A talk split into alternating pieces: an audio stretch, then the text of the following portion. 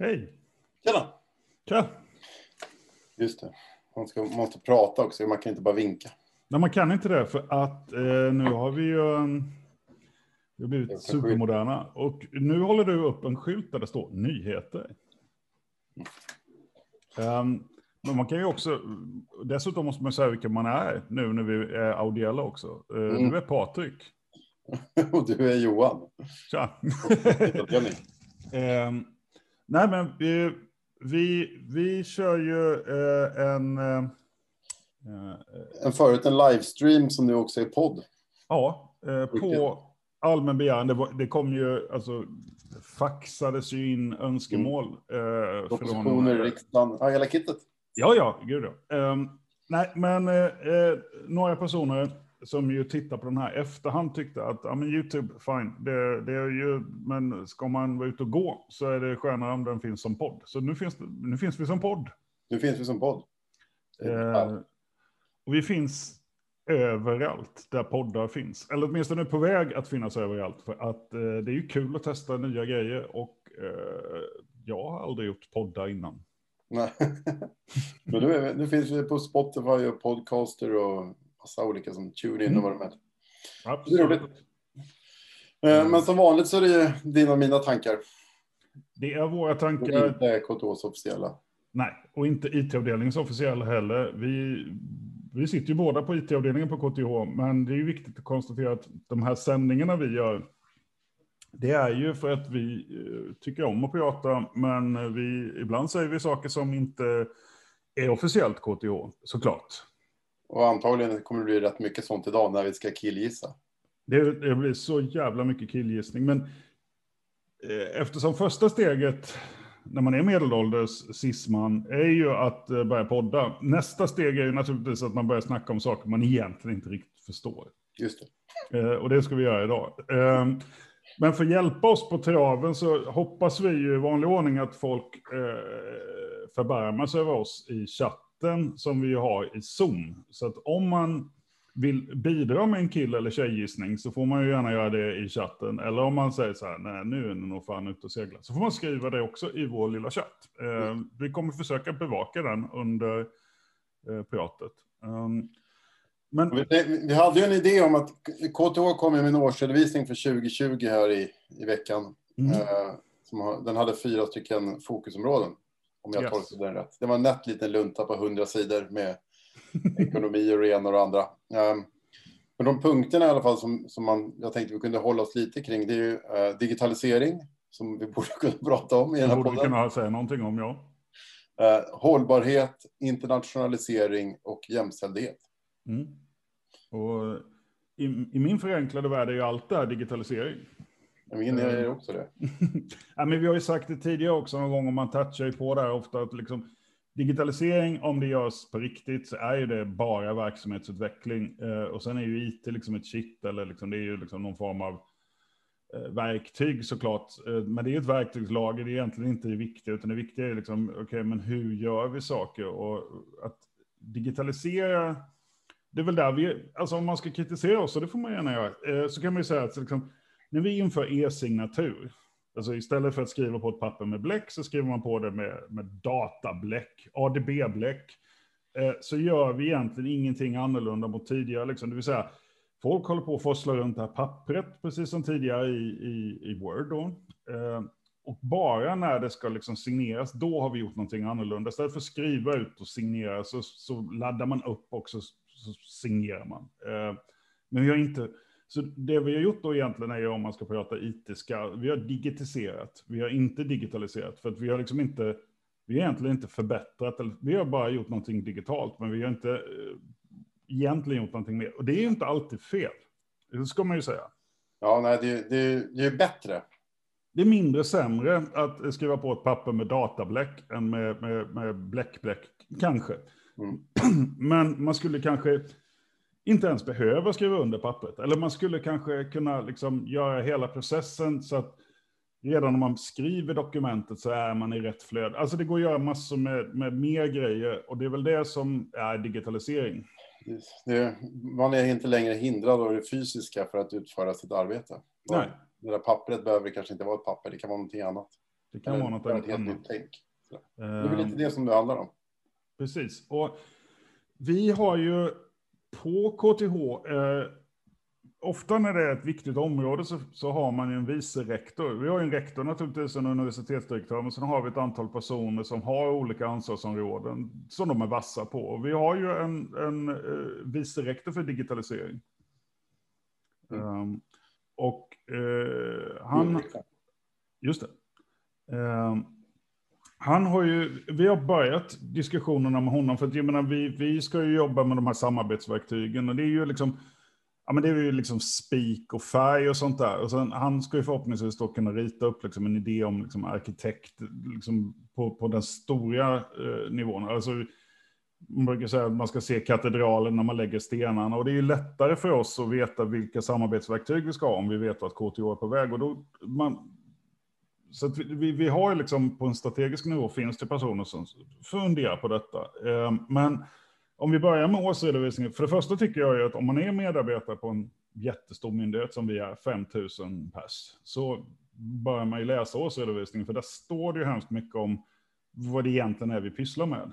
För det mm. tänker man inte på varje dag när man loggar in på datorn och sitter och är arg på, på, på liksom, något mail man har fått. Liksom. Så här, vad är helheten? Den, den ser man ju, i alla fall inte jag ser inte den varje dag, utan jag...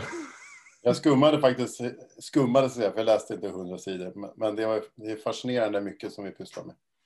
Ja, man, och det är ju liksom, fan, nu såg jag också, eh, får jag kryssa i den explicit, eh, knappen. Men, men liksom det, man upphör ju aldrig att bli liksom impad när man liksom träffa olika delar av verksamheten. Just att vi gör så himla mycket olika saker och vi är oftast rätt bra på det vi gör också. Eh, sådär. Eh, men, men just för att vi är komplexa, vi gör ju två saker huvudsakligen. Vi, vi jobbar med utbildning och vi jobbar med forskning och sen jobbar vi med samverkan. Och samverkan brukar ju fungera allra enklast och bäst när den har med utbildning eller forskning att göra. Det, liksom sådär. Men det, det är ju en lång diskussion. Eh, men, men i det ligger det så otroligt mycket. Liksom. Vi utbildar arkitekter, lärare och ingenjörer. Bara där liksom är spannet hur stort som helst. Och när det gäller forskning så forskar vi inom hur många områden som helst. Eh, ibland världsledande, ibland Sverigeledande, ibland liksom är det helt i sin uppstart och sådär. Det, det är olika. Men det finns hur mycket som helst när man börjar gräva. Eh, och det enda sättet, alltså årsredovisning är ju, det ligger ju ett jäkla jobb bakom den. Alltså det har ju suttit folk här och lagt ner och jag har ju varit inne i det här med liksom våra uppföljningsdata. Jag vet ju hur jäkla mycket tid som läggs ner bara på att sammanställa alla de här datamängderna från de olika verksamheterna och få ihop det här liksom i något som är liksom överskådligt. Så eh, läs den, för kan man liksom härleda till vår liksom, vår årsredovisning och liksom vår verksamhetsplan, de här bitarna, men då kan vi sätta saker i ett sammanhang kanske. Och då blir det, det kanske lite mer självklart. Ja, ja. Därför jag, när jag läste det här så såg jag att men det här är ju, det, borde vi göra ett poddavsnitt, för det skär ju verkligen genom hela vår verksamhet. Mm. Det är superintressant. Men vad ska vi börja killgissa om då? Eh... Först har Lina Magdalin som skrivit i chatten där. Mm, och det gillar vi. Det var väl kring eh, digitalisering där och att det handlar om um, att våga ställa, ställa frågan varför vi gör saker och inte bara göra saker så som man alltid har gjort. Um, jag ska dra en gammal skröna. Jag har jobbat som liksom sån managementkonsult och då var jag ute, säg att vi var ute i, säg Dalarna i en mindre kommun och sen så skulle jag, ja men jag skulle väl hålla någon sån här vanlig peppföreläsning liksom där man står där och säger att nu jävlar. Men då var det någon kommunräv där som sa till mig, du Johan, Eh, tror du folk här kan komma fram till att de inte behövs? För att annars är det ingen riktig verksamhetsutveckling ni ägnar er åt. Då är det bara, då är det bara varmluften ni håller på med. Utan vågar man komma fram till att man inte behövs, då håller man på med verksamhetsutveckling. Och det, det kände jag så här, det är inte det jag har fått betalt för att gå in här och säga att, eh, alltså grabbar, tjejer, jag tror inte vi behövs. För det, det, och då kan man säga så här, behövs den här konsulten som ni är, förmodligen behövdes jag inte. Utan man, man men, men det ligger någonting i det Lina säger, nämligen att liksom, när vi jobbar med verksamhetsutveckling så måste vi också ibland våga komma fram till att ja, men vi borde göra saker annorlunda, eller vissa saker kanske inte behövs, eller vi, vi, vi måste våga tänka om. Och då är man ju ofta inne på, det är svårare eh, att komma fram till sånt. Vi pratade mycket om det där, för just om eh, med, eller jag och Mats pratade om det i episod 8 tror jag det var, när vi pratade om vad är digitalisering och just att det handlar snarare om effektivisering. Det, eh, konstaterade liksom, det, det är ingen som blir av med jobbet. Det är bara att man, får, man gör andra saker. Ju mer effektiv man blir, desto mer jobb får man att göra. Det är bara att man inte behöver göra samma repetitiva saker. Nej, och det, det liksom, vårt mål som myndighet är ju aldrig liksom att liksom, vi ska ju vara effektiva som sagt, vi ska vara jäkligt bra och vassa, men vårt mål är ju väldigt sällan liksom att vi ska liksom reducera hur många vi är. Det är, liksom, det är ju inte det, det, som är vårt syfte eh, eller vår ledstjärna. Liksom. Vi, vi funkar ju inte så. Däremot kan man konstatera att vi har ju nästan alltid superkunniga medarbetare som ibland gör saker som inte är så liksom, superkvalificerat. Eh, man kan fråga nästan vem som helst på KTH så är det ju någon som är jäkla bra på något. Men så står de ändå liksom kopiera papper eller jag kan ju säga tycka det är skönt ibland när jag har en riktigt sån här trött uppgift när jag sitter i något Excel-ark och liksom verkligen så här manuellt stansa grejer. Liksom. Och man kan ju säga så här, ja, är det mest välanvänd liksom, skattepengar att Fidel sitter och gör det här i Excel? Förmodligen inte då. Eh, och då, då, kan det finnas, eh, då, det, oftast kan det ju leda till att man får göra något som är roligare eller som man är liksom, vassare på. Det vore kul. Jag, fick, jag har fått två frågor redan innan här i, i Slack kring de, här frågorna. Mm. Det var det Rasmus Kaj som tittade på punkten och sa att han sa att digitalisering och hållbarhet um, hade han tyckt sig fått en rejäl skjuts framåt medan han tyckte, tyckte att internationaliseringen och jämställdheten hade åkt på, på däng uh, i och med uh, att jobba remote. Um, och det tyckte jag var intressant. Digitaliseringen såklart, det, det har ju gett jättestora framsteg. Hållbarheten är väl är väl i sin tur baserat på att man inte behöver resa till, till jobbet. Vi har kanske framtida att man har mindre lokaler, mm. mindre behov av betongkomplexhus för att ha ett kontor i och sådana saker. Men däremot, han, han sa, nu är tyvärr inte han med i chatten här, men han sa att jämställdheten hade fått, sitt, fått sin törn. Han argumenterade för det i alla fall. Mm. Och det tycker jag är lite intressant, för för mig så är just jämställdheten en väldigt intressant sak med digitaliseringen. Ehm, just att man, som, man får ju så mycket mer tid hem, hemma. Mm. Och jag märker ju hos dem hos, hos mig som har småbarn och som verkligen nu får livspusslet att, att komma ihop. Ehm, det är ju liksom den största vinsten som de har fått på länge. Det är värt mer än högre lön och mer semester. Eller för något. Helt plötsligt kan de få de eh, sommarlovet att gå ihop för att de kan, kan eh, ta hand om sina barn och jobba samtidigt. Och jag kan tänka mig att som ensamstående förälder så är det liksom en jättestor skillnad på att man inte behöver hafsa fram och tillbaka till jobbet och man, kan, man hinner jobba sina timmar och inte stressa ihjäl sig och hämta och lämna. Och... Ja, men exakt. För det där är ju klassiskt. Jämställdheten, att det är en jättesteg framåt. Ja, man tycker det. Eh, för det är ju en sån här klassisk grej, liksom att ja, men liksom, möten, det brukar alltid vara någon som säger, men alltså jag har hämtning liksom. För man tänker inte på det, så lägger man ett möte 15.30. Eh, idag går det ju att lösa allt sånt där på ett helt annat sätt. Sen, sen, kan jag ju tycka att vi har digitiserat en del möten och sådär, men vi gör på samma sätt, eh, vilket gör att det kan vara extremt, alltså vi har tagit första steget, vi har börjat använda ja, men Zoom eller, eller Teams eller Slack eller vad det nu är för de här mötena. Men vi har ju kanske inte utvecklat mötesformen så där himla bra. Eh, men där har ju vår universitetsdirektör, nu har hon ju sagt liksom att ja, men, satsa på att hålla mötena lite kortare. Kör 45 minuter och ha en kvart ställtid. Och det gick ju IT-chefen ut också och sa att ja, men, fundera på det där. Um, för att... jag, jag kör ju lönesamtal nu och de, uh, inte just nu för min iPhone faktiskt hängt sig så jag sitter och väntar på att den ska ladda ur och bota om. Ja. Men um, de tar jag gående sådär som pratandes. Vilket får man promenad och eh, tid att reflektera samtidigt. Ja, men eller hur? Uh, går den du snackar med också, eller är det olika? Det är olika, men uh, de flesta har gjort det. Ja, men det är... För, och det är ju de där små grejerna. Så att, liksom, första steget är väl att vi börjar använda digitala verktyg. Sen är det liksom, hur kan vi optimera det? Och liksom, bara det faktum, ja, men vi kan vara ute och gå, vi kan vara på olika platser, vi kan vara där vi trivs och så kan vi fortfarande ha ett lönesamtal. Så såg det inte ut för ett år sedan, utan, eller ja, ett och ett halvt år sedan i alla fall. För då, då har det sätta sig i något av våra små mötesrum, liksom, lite mm. svettigt, och sen så kör man där en halvtimme. Uh, men...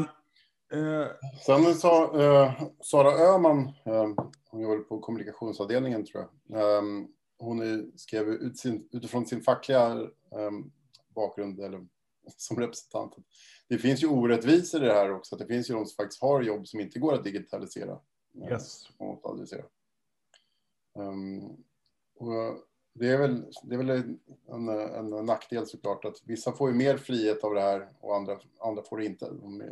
Nej, och, och där måste vi ju tänka till, och det har Lina skrivit om också här i chatten. Det beror på perspektiv jämställdhet inom KTH eller samhället, för man brukar säga att med, eh, medelinkomstpersonerna med kontorsjobb har en helt annan verklighet än den som tillhör andra grupperingar. Och det är ju också, vi är ju lite KTH-centriska än så länge i den här podden, eh, när vi killgissar, så killgissar vi väldigt mycket på det som är eh, i vår omedelbara närhet. Vi ska, vi mm, bli bättre verkligen. på att tänka på det, men eh, så att ja, definitivt. Eh, och det kan man ju också fundera på, liksom, eh, har den här digitaliseringen, alltså digital divide har vi pratat om, då är det tillgång till internet, men nu är det så här, nu är det ju en annan digitaliserings klyfta som finns mellan de vars jobb går att effektivisera och förenkla med, med automation och de som, det går inte.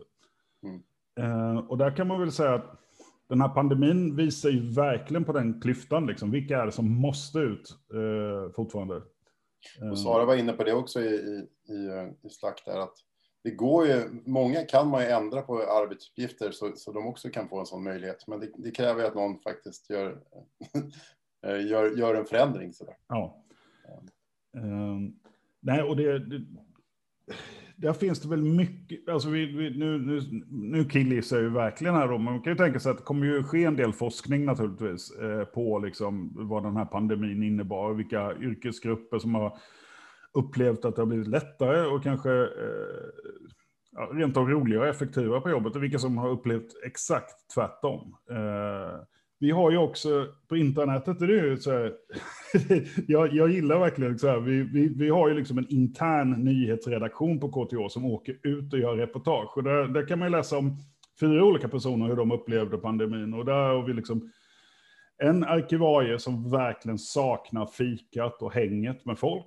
Och så har vi någon som jobbar i labb som säger äh, det är ju ingen stor skillnad. Så vi, vi rullar på som tidigare. Alltså det är verkligen så här, ja, det finns hela spannet. Och just att det var arkivarier som dessutom då eh, är mest socialt understimulerade. Det är också så här, vi har så jäkla mycket fördomar om vad olika yrkesgrupper, hur de är och vad de tycker och så vidare. Det, det ser vi också på vilka som adopterar de här kommunikationsverktygen. Det är ofta yrkesgrupper som sitter tysta och jobbar och som vill vara ostörda, men som är hur sociala som helst, fast de är det på ett annat sätt, liksom i, i, ja, i instant messaging och sådär.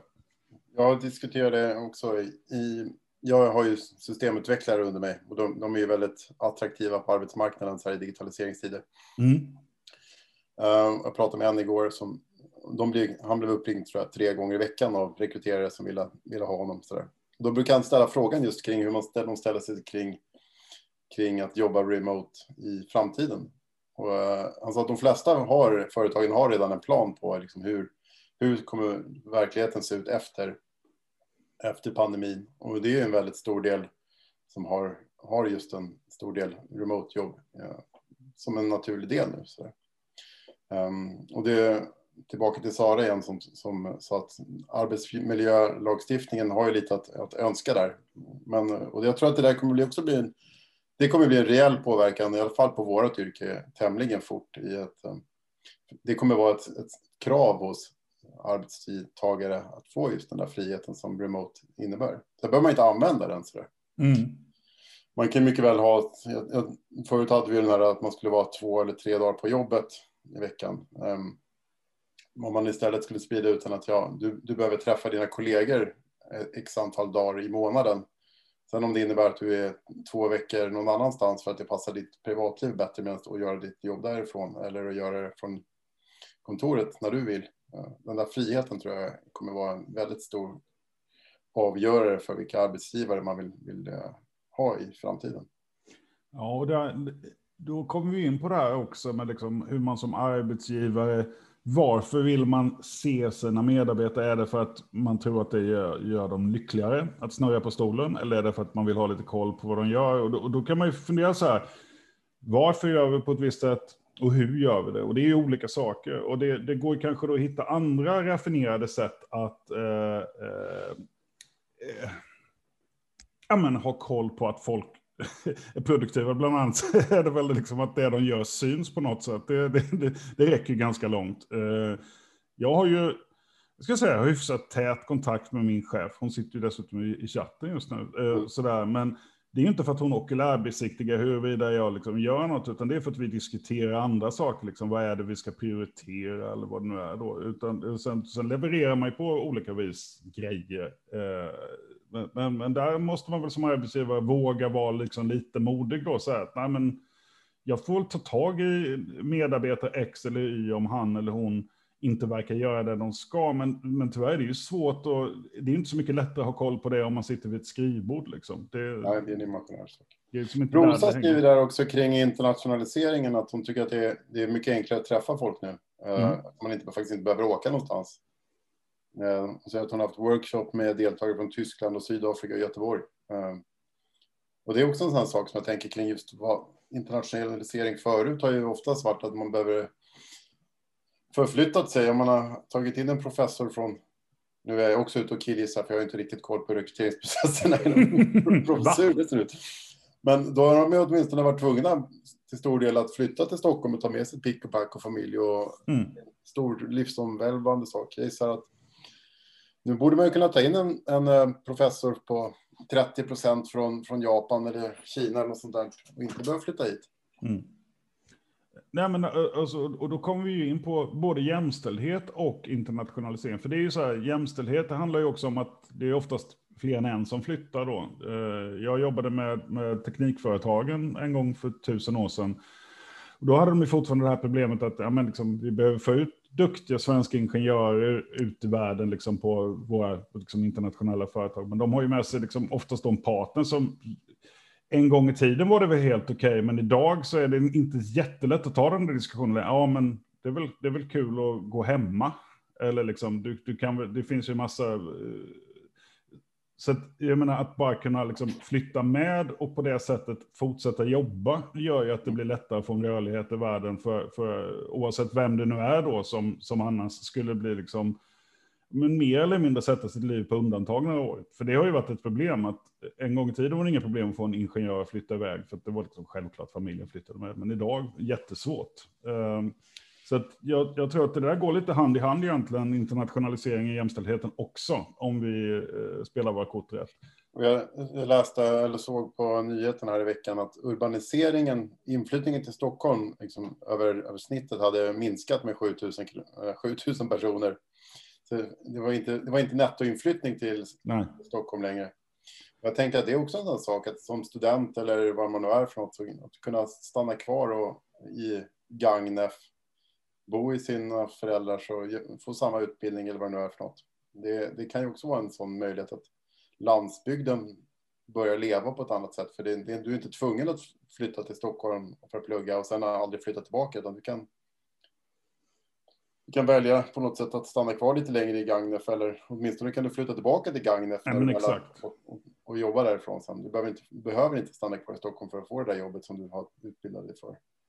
Nej, och uh, alltså många flyttar, alltså där, där kan man ju ha liksom lite olika så här, bild om vad är motivet till att man egentligen överhuvudtaget vill vara på ett campusuniversitet. Uh, och det, det är oftast inte tillgång till föreläsningssalarna enbart, men, men just att vi skulle kunna se till att uh, folk bor där det passar dem, inte minst när de har pluggat färdigt och vill liksom, ska, ska yrkesarbeta. Uh, det, det, skulle göra vår rekryteringsprocess otroligt mycket lättare om, om vi nu var Sveriges bästa universitet på att erbjuda en digital arbetsplats, så skulle ju det vara en, en fördel uh, både i nationell och internationell rekrytering, tycker man. Mm. Men då måste vi också bli jäkligt bra på att veta vad professor inom X och Y behöver för att liksom kunna verka på ett, ett schysst sätt eh, off campus. Och det lär vi ha lärt oss en del om nu det här året, eh, för den hårda vägen. Så nu gäller det att vi lyssnar in. Magdalena skriver det också i chatten nu att um, man ser att i disputationer så har åhörare uh, ökat och att det är lättare att få, få in kompetens för att bedöma disputationer. Det är ju rätt häftigt. Uh, mm. Att det har blivit lättare. Som kanske trodde innan. Jag då som en sån här projektfilur, jag kan säga att jag har aldrig haft det lättare att få till alla de där mötena som man normalt sett fick vänta på i månader. För att folk, nu räcker det med att jag hittar en kvart i en kalender någonstans där någon stackare har glömt att boka bort den tiden. Ja, men så är Zoom-mötet ett faktum. Nu har Kerstin gett dig en, en sån kvart i timmen. Det är perfekt. Ja, det här kommer jag få fan för. Nej, men eh, oftast så be behöver liksom eh, vi löser det oftast på fem minuter i Zoom, eller vad det nu är då. Liksom. Vi tar upp en programvara, vi snackar om den och så, så rotar vi fram någonting och så, så är det liksom, det är inte någon effort för mig. Och dessutom, ingen behöver känna liksom, ja men det, nu vill inte jag lägga till last. Att boka eh, en liten Zoom-möte är ju liksom, det är ju, det är ju ingen biggie för folk. Och, så det har aldrig varit enklare att faktiskt eh, få till möten och eh, supportera folk på olika nivåer. Jag, jag tycker det, sagt, man kan ta det där mötet med att man sitter i bilen eller man står och gör sin kaffekopp. Så där. Det, man finns ju tillgänglig på, på ett annat sätt. Så där. Men, men liksom, förlänger man liksom killgissningarna då, eh, så, så tänker man ju liksom att ja, men internationaliseringen förenklas av digitalisering om vi gör det rätt. Jämställdheten bör förenklas av digitalisering om det är rätt. Eh, och sen hade vi hållbarheten. Alltså hållbarheten, det säger sig självt att om vi reser mindre eller reser smartare så måste det vara rätt. Och där har ju KTH ju inte varit vi är en av de myndigheterna i Sverige som reser mest, Karolinska institutet. Det är ju helt naturligt, vi har massor med internationella forskare, klart vi reser ju otroligt mycket och det kommer vi väl fortsätta göra. Men en del av de här resorna är, kan vi säkert idag eh, ersätta på andra sätt. Eh, sen, sen tror jag, konferens, de jag har varit på, det är ju inte bara föreläsningar man vill ha, utan det är korridorsnacket och liksom the banter. Och där, där har vi digitaliserat konferenserna, och då måste vi digitalisera dem och då gäller det att vi hittar även de här andra grejerna. Men det är ju liksom, det är ju där liksom vi, den stora utmaningen ligger. Det var ju det vi var inne på när vi snackade med eh, vår engelskspråkiga gäst också. Liksom, det ena är ju att få över arbetsuppgiften, det andra är liksom att skapa det digitala kontoret, liksom den sociala miljön. Det är ju, det är ju någonting annat som vi... Och det, Rosa skriver, var inne på det där också, att det hon saknar är liksom det, eh, IRL-saken, att träffa folk. Mm. Och det, förhoppningsvis så får man eller jag tror ju att det kommer man få så fort pandemin försvinner. För då kan man börja luncha med kollegor man kan fika och man kan liksom ta promenader man kan träffas. Liksom. Man behöver inte åka till just kanske kontoret för att träffas utan man kanske möts i den platsen som är närmast. Som, behöver inte åka till en gemensam plats utan man kan mötas liksom den kortaste vägen. Ja men absolut. Om det är så i Täby centrum eller vad det är för något. Mm. Ta sitt möte. Så. Nej, och, det, det, alltså, och då är vi egentligen inne på det att liksom vi, vi måste liksom försöka fundera på, okej, okay, vissa saker, toppen på isberget är ganska lätt att digitalisera eller digitalisera. Vi försöker liksom skapa det vi måste göra. Men sen är det allt det här mjuka fluffet runt omkring som är att vara en yrkesverksam kollega.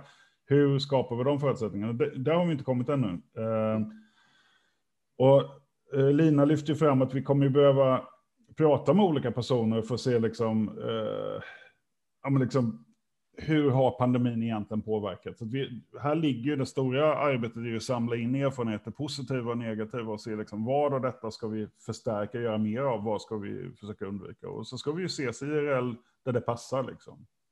såklart. Fika, svårt att ersätta.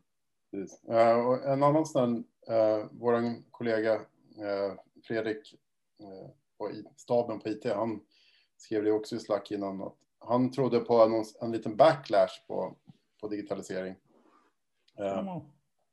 Eftersom det, var, det, det har ändå varit påfrestande för väldigt många. Och väldigt många var inte förberedda för det här och hade inte riktigt metodiken för att jobba digitalt. Det, det kommer ju antagligen komma en period där man känner liksom att det är skönt att gå tillbaka till gamla vanor. Man känner igen sig, man vet hur man ska göra. Man behöver inte uppfinna hjulet varje vecka och tänka att snart är det över. Ja, han refererade till lite som det som Stefan Stenbom pratade om i förra avsnittet, um, emergency response teaching. Det här med att man, man nödlöser allting och så, så, håller man uppe det med extra energi. Vilket kanske kräver mer eh, ett tag och då kanske man inte riktigt orkat hålla det, det tempot uppe innan man har hittat en, en bra genomtänkt lösning där, där allting flyter. På samma sätt som vi har ett kontor idag som vi trycker in massa pengar i. Där vi vet vad vi får ut av det ungefär. Nu är vi ute lite på halis på digitaliseringen fortfarande för vi inte det är långt till vi har hittat det där perfekta arbetssättet digitalt. Mm. Absolut. Vi kan ju säga att i visionen för KTH 2027 så står det ju att det digitala universitetet och det, fysiska universitetet ska vara lika bra. Så vi har lite jobb kvar. Eh, jag ska bara nämna några, så här, datacenter drar rätt mycket energi. Det är inte alltid digitalt och hållbart. Viktigt att fundera på, eller viktigt att ta med sig. Eh, och sen så Karin lyfter fram, digitalisering kan gynna hållbarhet och det långa resandet minskar. Men hur, hur är det med distansundervisning? Är det hållbart att ha 500 studenter uppkopplade eller är det li minst lika hållbart att ha dem i föreläsningssal? Och det, det finns ju inget enkelt svar. Vi kan ju också säga så här, KTH kommer inte bli ett distansundervisningsuniversitet eh, anytime soon. Eh, det är inte vår det är, det är, inte vår grej. Vi är, vi är ett campusuniversitet med programstudenter eh, och vi är en forskningsmiljö. Men däremot så kanske det finns delar av det vi har gjort tidigare som vi inte behöver göra längre. Vi kanske inte behöver en arbetsplats till varje medarbetare på plan 4 på IT-avdelningen. För att vi, vi kommer kunna alternera mer och sitta i andra miljöer, kanske sitta mer i verksamhet. Alltså, jag har inga problem med det. Eh, sen finns det vissa medarbetare som verkligen vill ha sitt skrivbord och det, utan det så mår man inte bra. Och då, så vi, det, det, är också one size doesn't fit all. Vi måste ju hitta liksom ett, ett liksom en, en palett av möjligheter för olika medarbetare, tror jag. Mm.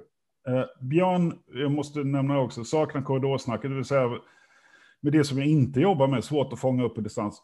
Absolut, och det är ju återigen, liksom, det är en sån aspekt tycker jag där vi inte har varit beredda. Hur skapar man ett kontor? Ja, det är en sak att liksom, konvertera skrivbordet, men hur, liksom, allt det där runt omkringandet, eh, att någon spontant drar ihop lite grill, grillning på lunchen, de där grejerna, det är ju det saknar jag. Mm, ja, men så är det. Även om jag inte ens var med alla gånger så kunde jag. Det är ju det som är också sådär, eh, och som sagt i framtiden så kan man ju tänka sig att jag bjuder in det till, på gården så får folk komma förbi som vill här. Ja, varför inte? Eh, det behöver inte vara just vid en kaffeautomat på jobbet heller. Idag hade jag gärna fått en kaffeapparat, för min kaffeapparat har pajat. Så här sitter jag med det som skulle varit mitt kaffe. Eh, men jag lovar att jag ska fixa det till nästa vecka. Hör du, tiden går fort när man killgissar om saker man vet bara lite grann om. Eh, mm.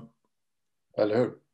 Det var, det var i alla fall roligt. Jag gissar att vi kommer killgissa många gånger till i den här podden. Kan haja. Eh, och jag tänkte nästa gång vi har en sån här del så vi har ju en digitaliseringspolicy som är ganska detaljerad på KTH där man liksom har försökt överbrygga liksom vision och det här årliga med liksom hur ska vi jobba med digitalisering. Den, den kan vi nog snacka en hel del om. Men eh, vi får återkomma till den. Mm, ja, men tack till Rosa, Björn, Sara, Fredrik, alla ni som ställde frågor och inspelade. Utan det blir ingenting. Stort tack. Uh, vi ses och uh, för er som lyssnar på poddversionen, vi hörs snart igen. Ha det riktigt gott. Puss och kram. Puss och kram. Tjingeling.